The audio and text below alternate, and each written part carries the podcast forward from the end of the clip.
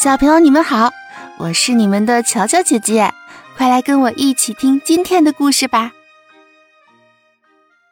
三借芭蕉扇，唐僧师徒四人一路风尘仆仆朝西去，走着走着，渐渐觉得热气袭人，难以忍受。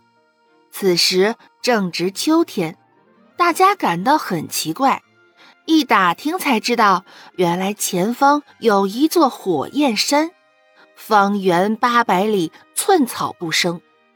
然后又从麦高少年嘴里听说，想要过山，只能向铁扇公主借芭蕉扇，扇灭火以后才能通过。司空把师傅安排好，然后前往芭蕉洞找铁扇公主。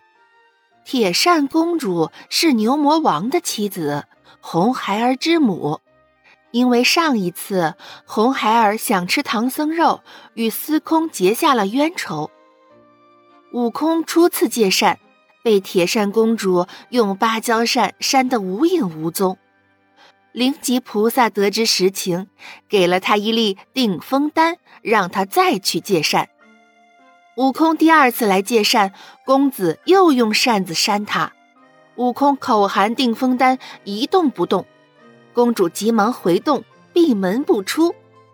悟空则变作一只小虫，趁公主喝茶之际，进入铁扇公主腹中，在公主腹中一顿倒腾。公主腹疼难忍，答应借扇，但给她的却是一把假扇子。第三次，悟空变成牛魔王模样，骗得真善。